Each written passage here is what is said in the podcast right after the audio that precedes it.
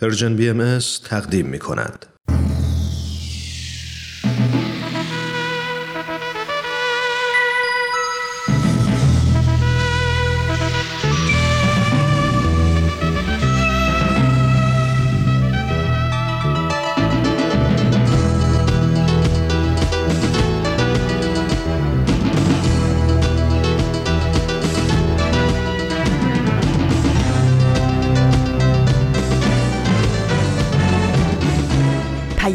دوست.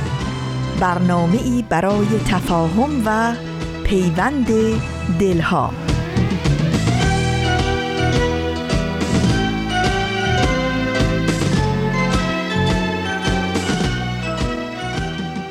حیلت رها کن عاشقا دیوانه شو دیوانه شو. و در دل آتش درا پروانه شو پروانه شو. هم خیش را بیگانه کن هم خانه را ویرانه کن. وانگه بیا با عاشقان هم خانه شو هم خانه شو. رو سینه را چون سینه ها هفتاب شو از کینه ها. وانگه شراب عشق را پیمانه شو پیمانه شو. باید که جمله جان شوی تا لایق جانان شوی. گر سوی مستان می روی مستانه شو مستانه شو.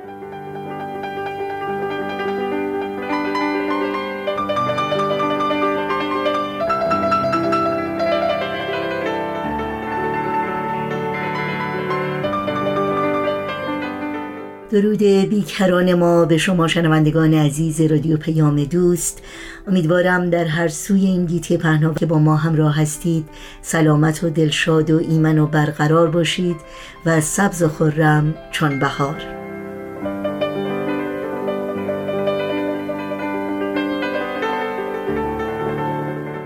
دوشنبه چهاردهم فروردین ماه از بهار 1402 خورشیدی برابر با سوم ماه آوریل از سال 2023 میلادی رو با سروده زیبا و پرمعنای مولانا آغاز کردیم و برنامه هایی که در این پیام دوست تقدیم می کنیم این روزها به یاد تو سلام همسایه و اکسیر معرفت خواهد بود که امیدواریم همراه باشید. با ما هم حتما در تماس باشید و نظرها و پیشنهادها و پرسشهای خودتون رو در میون بگذارید. ایمیل آدرس ما هست info at persianbms.org شماره تلفن ما 001 703 671 828 828 و شماره جدید ما در واتساپ هست 001 847 425 79 98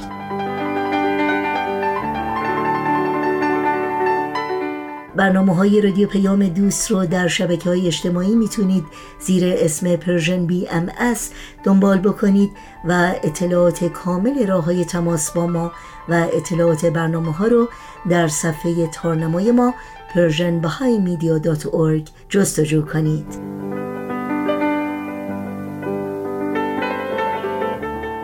نوشین هستم و همراه با همکارانم به شما صمیمانه خوش آمد میگیم و برنامه های این دوشنبه رو تقدیم می‌کنیم. از بابت این صدای گرفته و خشدار هم عذرخواهی می‌کنم. متاسفانه از عیدی های بیشمار این نوبهار یک آلرژی پروپا قرص بود که نصیب ما شد و بیش از هر چیز صدای من رو به یغما برد. امیدوارم شما از سرماخوردگی ها و آلرژی های این فصل در امان باشید.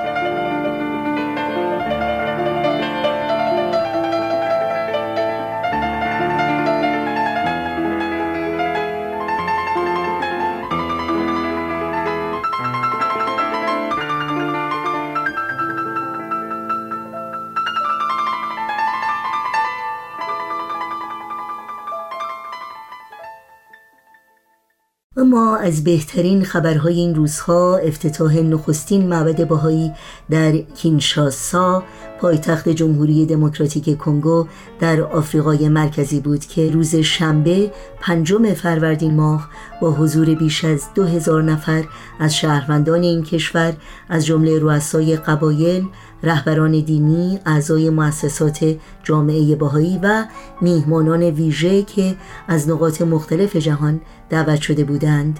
برگزار شد.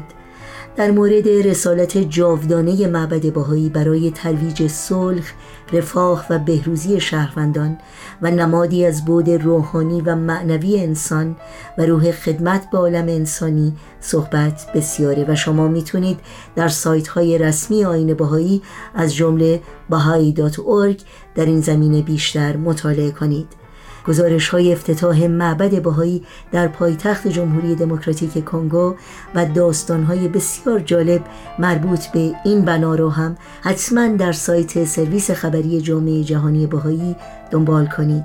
اما از نکات قابل تعمل این رویداد تاریخی شاید این باشه که اگر به تاریخ پرتلاطم حدوداً 150 ساله این کشور که روزی زعیر نام داشت نگاهی بیاندازیم می‌بینیم که حضور چنین معبدی در این کشور که از آغاز تأسیسش تا به امروز چالش های فاحشی رو چون استعمار، جنگ، نابرابری، فقر و تعصب تجربه کرده و در حال حاضر هم با انواع نابسامانی های اجتماعی، اقتصادی و سیاسی گریبانگیره حقیقتا شاهدی است از کشش ذاتی روح انسان به سوی پیشرفت و ترقی تعامل و همکاری همت و پایداری و خدمت و نودوستی با امید به اینکه روزی شاهد افتتاح چنین نمادهایی در گوش و کنار جهان و به خصوص در ایران عزیزمون باشیم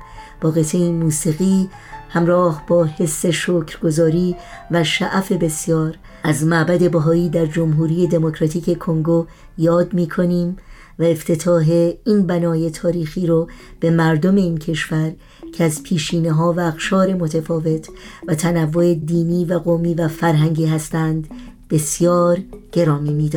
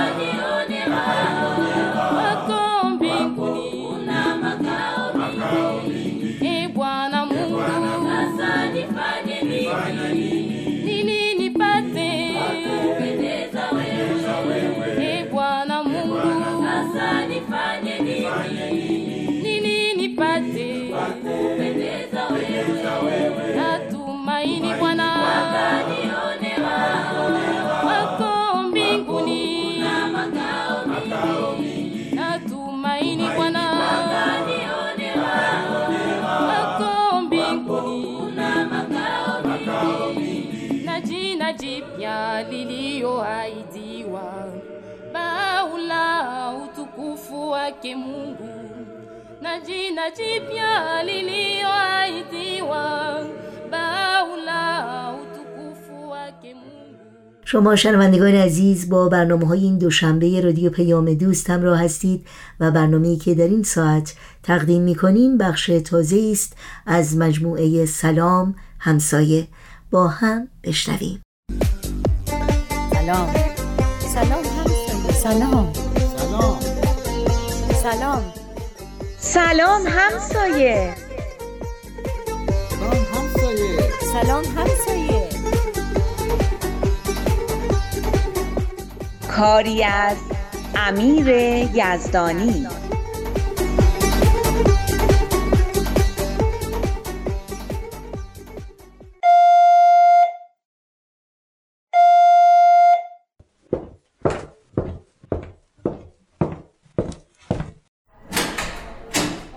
چاکرم آقای عبیزی بفرمایین تو. به به جناب اشکان خان دیگه ما رو تحویل نمی‌گیری. هر چی زدم به پنجره هر چی صدات کردم انگار نه انگار. کجایی پسر؟ ببخشین تو برگه امتحان ریاضی بهارک غرق شده بودم. همه اینا رو باش کار کرده بودم اما بازم اشتباه نوشته اشکالی نداره. نگران نباش.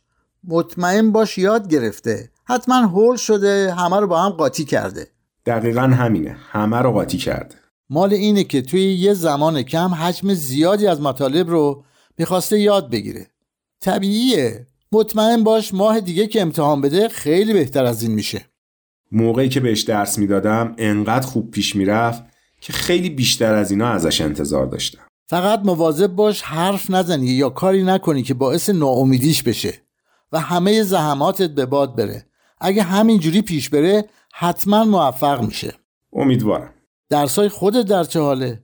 مزاحمت نباشم. اونا هم بد نیست. یه لک و لکی می‌کنیم دیگه. فرهود گفت به آقا اشکان بگو منم می‌تونم به بچه ها ریاضی درس بدم. اگه منم روش های جدید ریاضی رو بلد بودم کمک می‌کردم. اما میترسم بدتر گیجشون کنم. دست شما فرهود درد نکنه. به مامان ساینا میگم. بردیا هم هست. اونم کلاس چهارمیه. اگه بشه دوتاییشون بیام پیش فرهود خیلی خوب میشه. چرا که نه؟ من به فرهود میگم خودش بره باهاشون صحبت کنه. بلکه تو هم انقدر خسته نشی. من خسته نیستم. اما نه تو یه چیزیت هست. بگو و منو خودتو راحت کن. طوری شده؟ طور که خیلی شده. دیروز تو کلاس نوجوانانم نمی‌دونین چه افتضاحی شد. یعنی اصلا رشته کار به کلی از دستم در رفت. البته می‌دونی که با نوجوانا خیلی طبیعیه که رشته کار از دست آدم در بره اونم نوجوانای پر انرژی و پر هیاهویی که تو باشون هستی آره اما اما از دیروز تا حالا از دست خودم خیلی ناراحتم که نتونستم اوضاع رو درست مدیریت کنم میشه بیشتر توضیح بدی؟ مگه چی شده بود؟ علی رضا رو که می‌دونین چقدر خونوادش مذهبی هستن دیروز دیر کرد و بچه ها فهمیدن که مسجد بوده. نمی‌دونین باش چی کار کردن. گاهی فکر می‌کنم این نسل جدید به هیچی اعتقاد ندارن. همه چی رو به مسخره می‌گیرن. آخه چرا؟ بیشتر قصدشون شوخی و خنده بود اما کار به جای باریک رسید.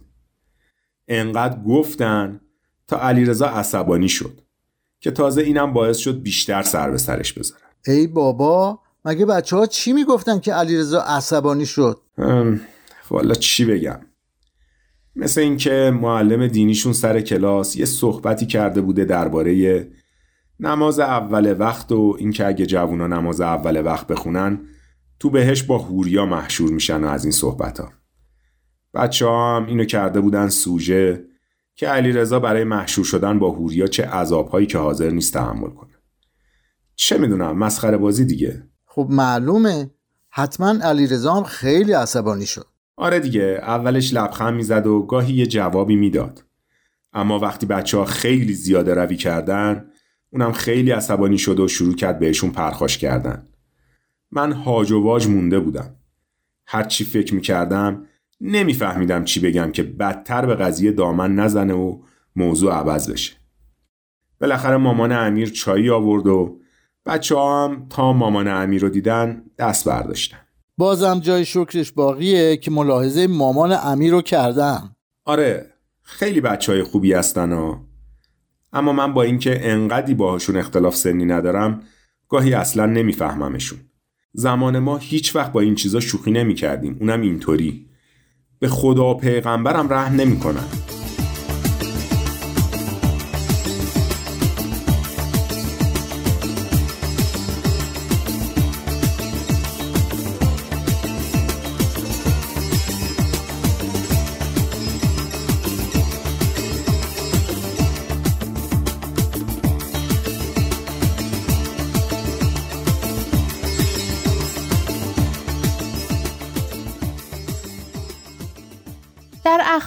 حوادث جهان اطراف خودمون که عمیق میشیم دو جهان متفاوت می‌بینیم.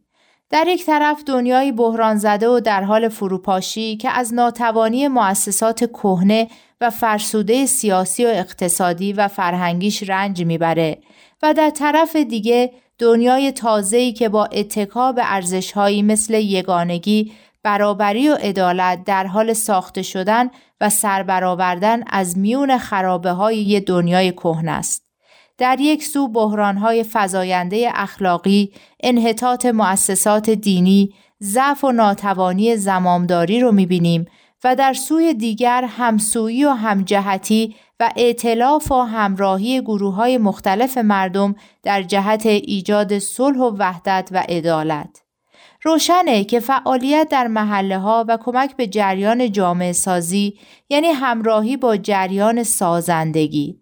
اما جریان سازندگی نمی‌تونه با قفلت از ماهیت قدرت و شدت نیروهای تخریب و فروپاشی پیش بره.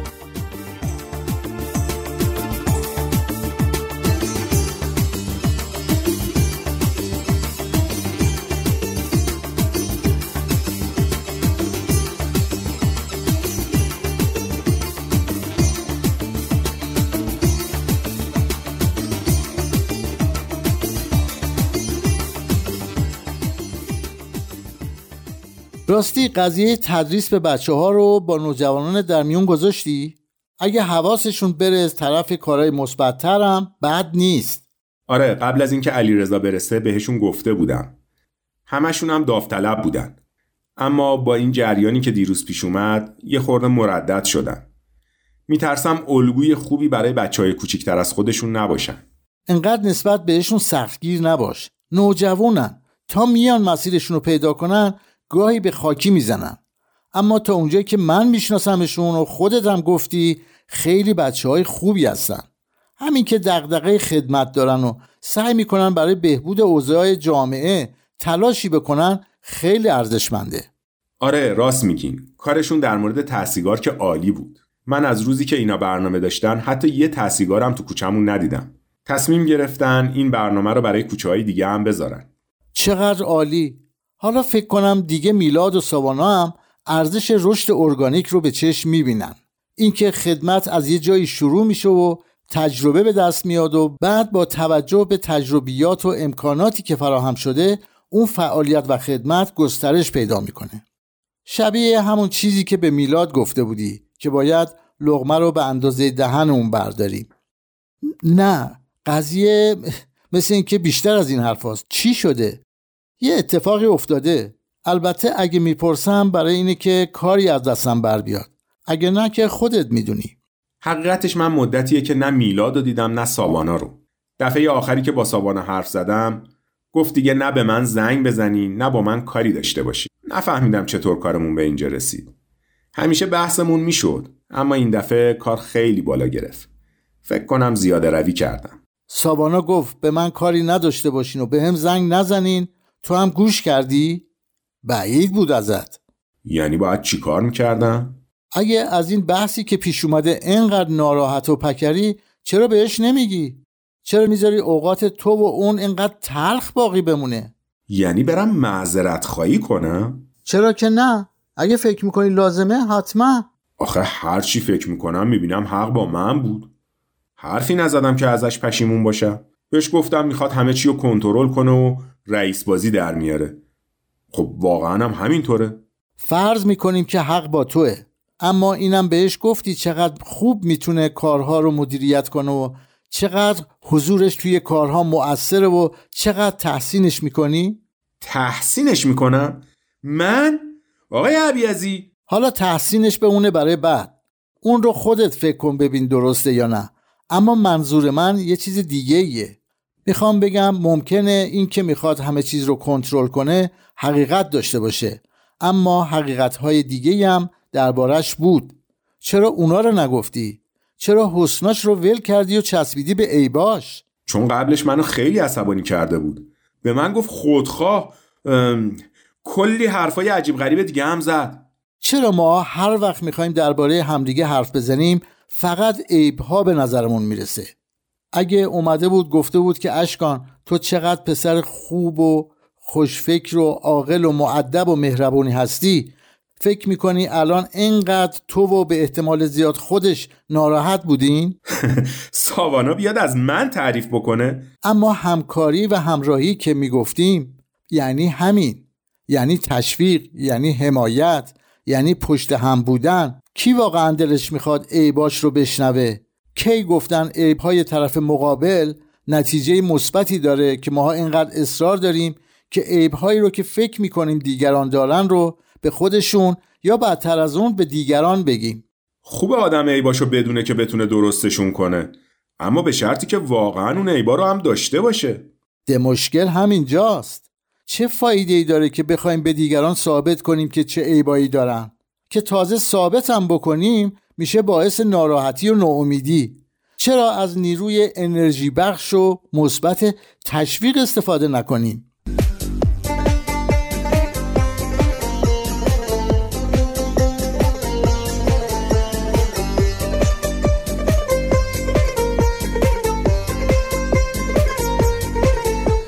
با برنامه این هفته سلام همسایه از رادیو پیام دوست همراه بودید. این برنامه و همه برنامه های ما رو می‌تونید در شبکه های اجتماعی فیسبوک، یوتیوب، ساوند کلاود، اینستاگرام و تلگرام زیر اسم ام از دنبال بکنید. امیدواریم مشترک رسانه ما باشید و اگر برنامه ها رو پسندیدید به اونها امتیاز بدید. آدرس تماس با ما در کانال تلگرام هست at persianbms underscore contact. با قطعه موسیقی در ادامه برنامه های امروز رادیو پیام دوست همچنان با ما همراه باشید.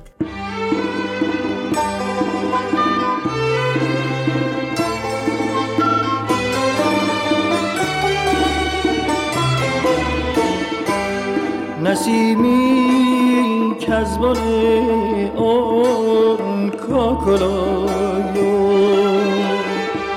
مرا خوشتر ز بوی سنبل آیو چو شو گیرم خیالت رو در آغوش سهر از نسترم بوی گلایو سهر از بسترم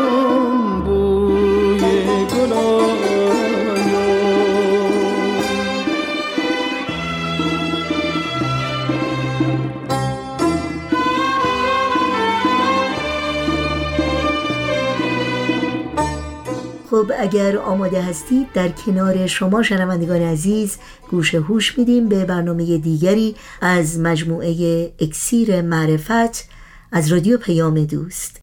اکسیر معرفت.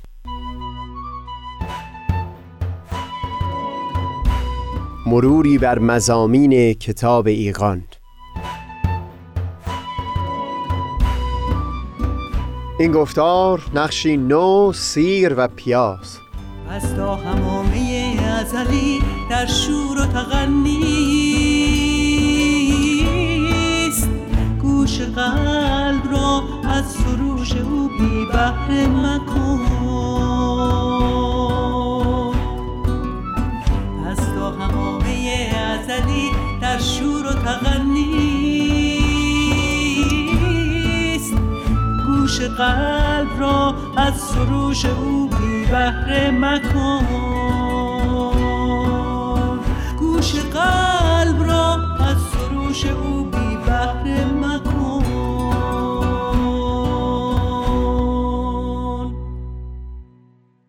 دوستان سئیل کمالی هستم. در دو سه گفتار گذشته نمونه بارزی از رفتار بهایان در برخورد با خشونت در دوران زندگانی خود حضرت بهاءالله رو بیان کردیم که اون رفتار مورد نهایت ستایش حضرت بهاءالله قرار گرفته بود.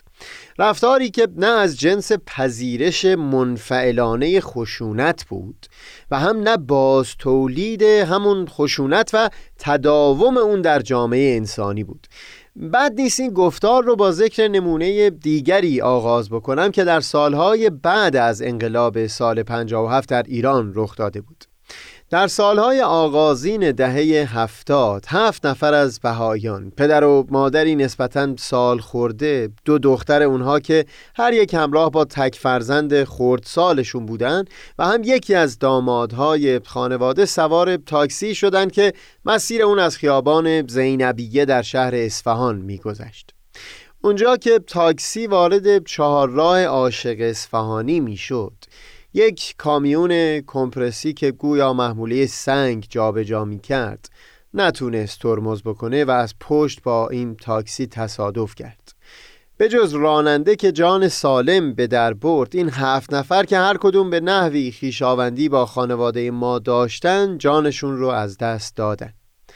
این زمان من شاید پنج یا شش سال بیشتر نداشتم اما به طور مبهم به یاد میارم و هم از خاطرهایی که بعدها تعریف شده بهتر می‌تونم به یاد بیارم که تا اون زمان همچون فاجعه ای و همچون درد طاقت فرسایی بر گرده بهایان اهالی بویرحمد سنگینی نکرده بود. چندین خانوار داغدار شده بودند و روزهای طولانی جامعه خیشاوندان برای سوگواری همراه و همدرد افراد داغدار بودند. نام اون داماد سی و چند ساله میرزا قلی که رفاقتی با پدرم داشت زیاد بر زبان او جاری می‌شد و حتی بعد از این همه سال همین الان همین اسم رو از زبان او زیاد میشنوم. این را هم بعدها شنیدم که برادر اون دو دختر تا چند روز توان این رو نداشت که از اون محلی که خبر رو شنیده بود کمر راست بکنه و سر پا بیسته. و هم شنیدم که داماد دیگر خانواده که همراه اونها نبوده با اینکه تمام خیشاوندان برای همدردی همراهش بودند در گذر سالیان بارها بیان کرده بود که زج و عذابهای دیگری که بعدها در زندگی بر او تحمیل شد. هرگز رنگ و روی و سنگینی نداشتند چون او پیش از اون کمرشکن ترین دردها رو تجربه کرده بود.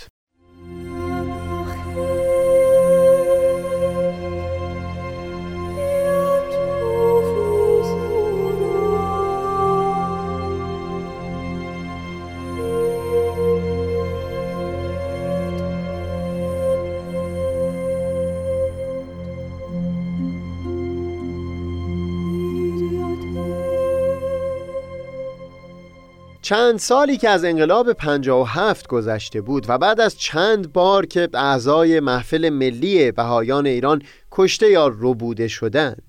بالاخره بنابر حکم دادستان کل کشور تشکیلات بهایی در ایران تعطیل اعلان شد. در این سالی که مورد صحبت من بود در نبود تشکیلات انتخابی در منطقه اصفهان سه نفر از بهایان برای رسیدگی و تمشیت امور جاریه جامعه بهای اصفهان برای مشورت گرد هم می اومدن. این سه نفر در میان بهایان به عنوان خادمین اصفهان شناخته می شدن. همچنین در سطح ملی هم در نبود تشکیلات ملی انتخابی گروه کوچک دیگری با عنوان یاران ایران در تمشیت امور جاریه بهایان در سطح ایران به مشورت می پرداختند. در همین زمان از نتیجه مشورت این به عنوان یک نرم در میان بهایان جا افتاده بود که در موارد تصادف های رانندگی که طبیعتا تعمدی به قتل در اونها نیست از گرفتن دیه و پیگیری مجازات قانونی برای فرد مسئول خودداری می‌کردن. راننده کامیون کمپرسی که گمان می‌کنم جوانی سی و چند ساله بود توسط قانون دستگیر شد.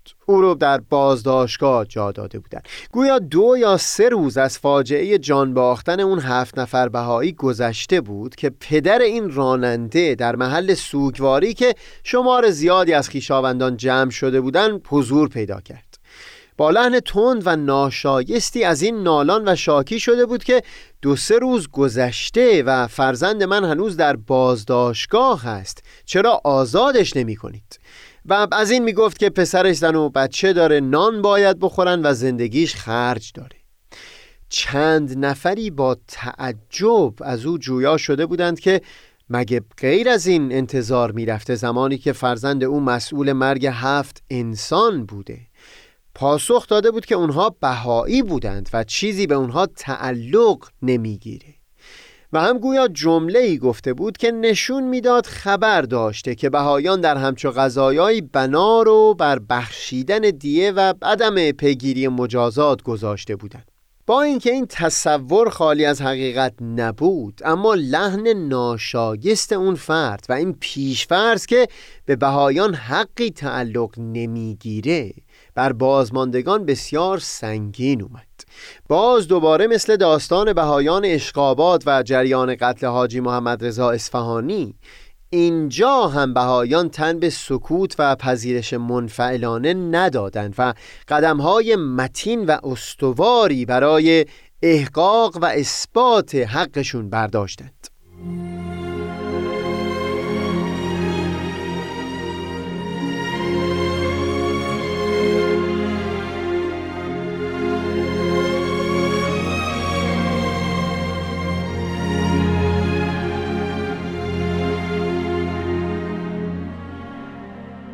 اینطور که بعدها مفهوم خیشاوندان شده بود گویا پدر اون راننده در مراجعه که به بازداشتگاه داشته.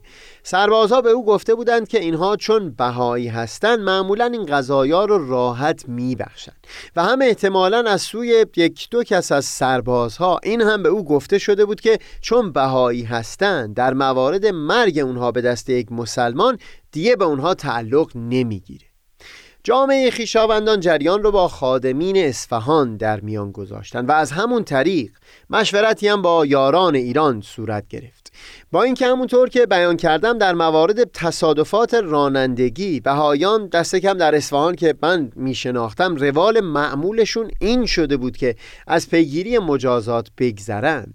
اما در این مورد خاص از وکلای توانا و زبردستی تقاضای کمک کردند و بعد از تلاشایی که چندین گاه طول کشید در نهایت این رو به ثبوت رسوندند که حق قانونی اونها گرفتن دیه هست اینکه در همین مورد خاص و بعد از اثبات این حق کدوم یکی از بازماندگان تصمیم گرفتن دیه رو اخذ بکنن و کدوم ها گذشتند رو من اطلاع دقیق ندارم. منتها باز در این مورد همون الگوی رفتاری که از پیش توصیف کردم در نهایت وضوح به بروز رسیده بود.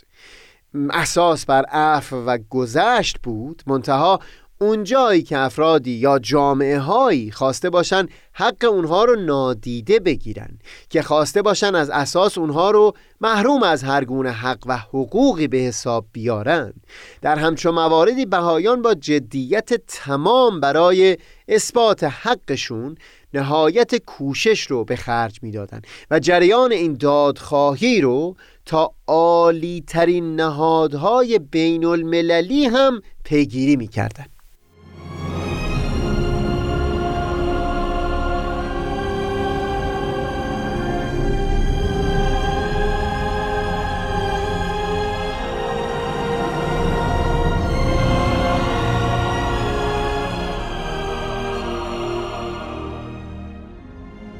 در سلسله گفتارهای همین برنامه که زیل عنوان نقشی نو بیان کردیم گفتگوی داشتیم پیرامون ضرورت پدید آوردن تغییری در بن ادراک و هوشیاری.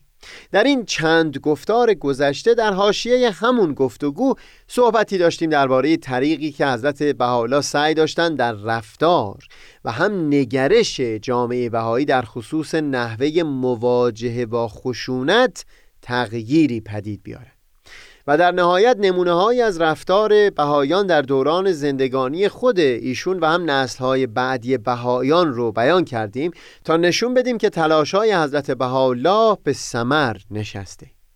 نحوه مواجهه با خشونت هرچند مورد بسیار مهمی از تعالیم آین بهایی هست. منتها این خودش به عنوان نمونه ای بود از تلاش متون بهایی برای پدید آوردن تغییر در عمیق ترین لایه یعنی بن ادراک و هوشیاری. در واقع در این نمونه هم باز سعی بر این بود که افراد فهم بکنند برای محو خشونت مقابله به مثل و انتقام که قدم هایی در سطحی ترین لایه های برخورد هستند. سود بلند مدتی نخواهند داشت.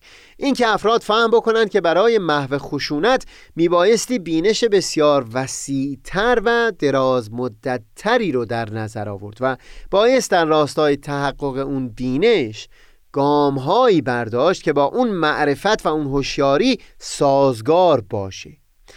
این تأکید بر لزوم تغییر در عمیقترین سطوح بارها در کتاب ایگان مورد اشاره قرار گرفته. منتها بگذارید اول با موردی آغاز بکنیم که اتفاقا مربوط به همین مسئله مواجهه با خشونت هست.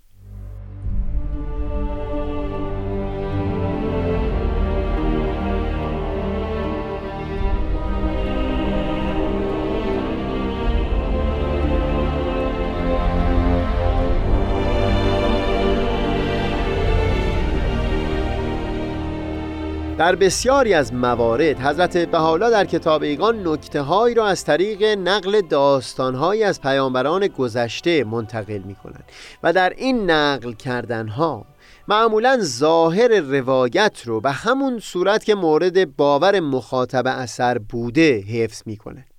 منتها در میانه همین روایت ها تعبیرهایی به کار می‌برند که می‌تونه بینشی رو منتقل بکنه.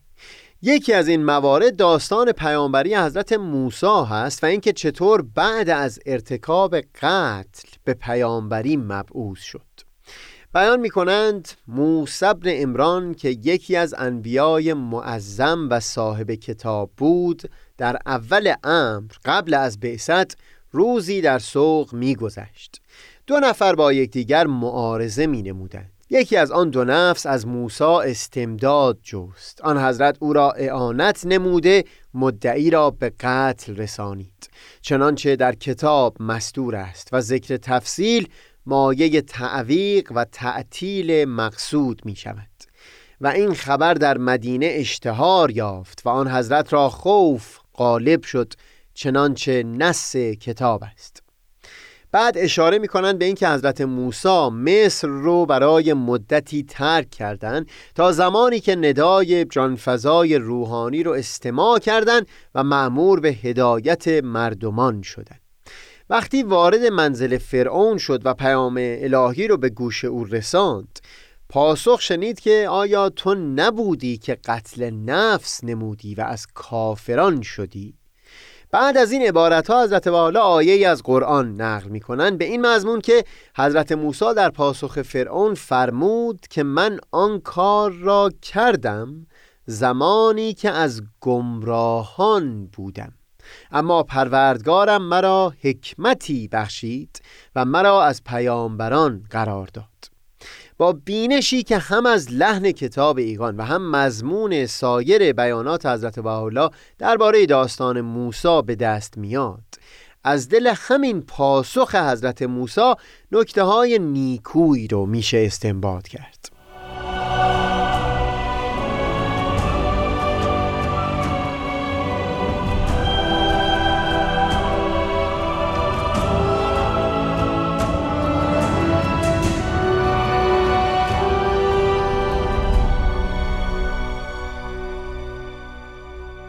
هرچند مورد قتل اون فرد مصری می‌تونست مستاق دفاع به حساب بیاد. اما باز حضرت موسی از همون هم با این عبارت تعبیر می‌کنه که من آن کار را زمانی انجام دادم که از گمراهان بودم. در اینجا باز شاهد همین معنی هستیم که برای پدید آوردن تغییر برای خلاص و رهایی بنی اسرائیل از دام خشونت یک کنش محدود یک گام با اثر بسیار کوتاه مدت نمی‌تونست اثرگذار باشه. حتی همین ظاهر داستان رو هم اگر لحاظ بکنیم بعد از مواجهه با اون آتش الهی حضرت موسی در پرتو اون بینش و آگاهی عالیتری که ملزم شده بود به بنی اسرائیل منتقل بکنه در واقع این چنین بیان می‌کنه که تغییر احوال بنی اسرائیل راهش قتل اون فرد مصری که ظلم بر یکی از بنی اسرائیل کرده بود نبوده. بر اساس اون بینش نو آگاهی پدید آمده بود که برای رهایی و خلاص بنی اسرائیل میبایستی بینش نوعی هوشیاری و معرفت جدیدی در دل خود بنی اسرائیل هم پدید اومده باشه. در خود کتاب ایقان آیه دیگری رو نقل کردن که تلمیح به گوشه های دیگری از این داستان داره. اون آیه نشون میده که حتی همون زمان که بنی اسرائیل از ظلم فرعونیان مصر خلاص شده بودند و در بیابان به سمت عرض موعود می‌رفتن هنوز هم اون بینش و معرفت در جان بنی اسرائیل محکم نشده بود و هنوز هم دلشون میل می کرد به همون عاداتی که پیشترها در دوران اقامت مصر داشتند.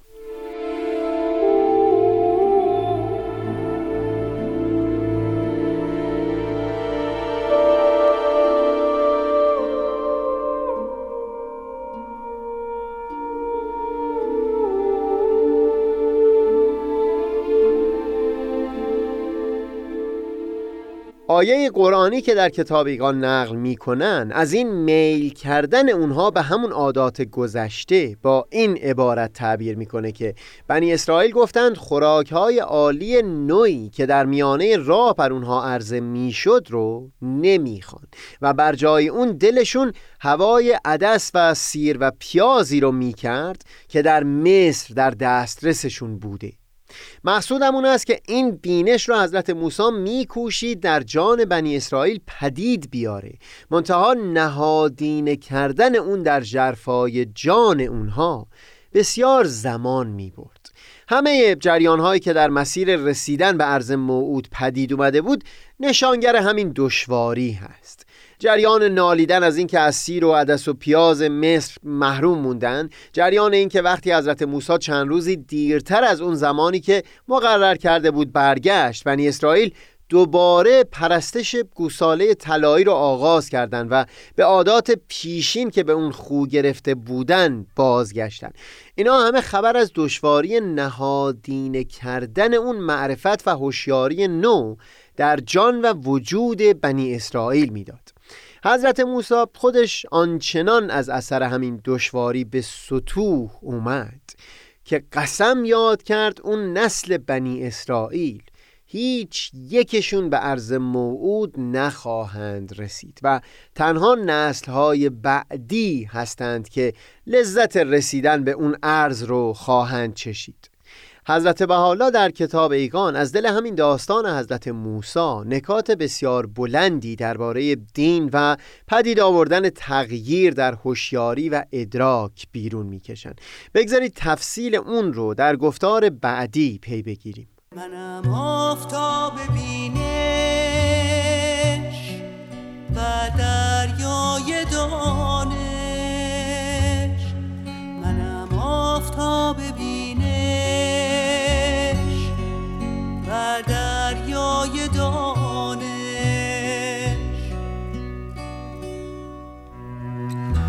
پشمردگان را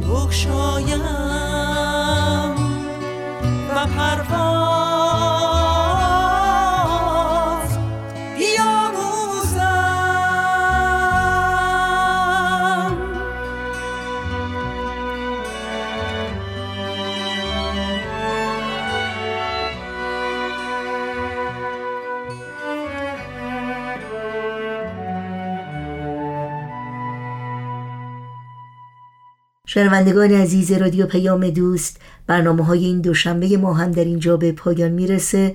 همراه با تمامی همکارانم همگی شما رو به خدا میسپاریم. تا روزی دیگر و برنامه دیگر پاینده و پیروز باشید.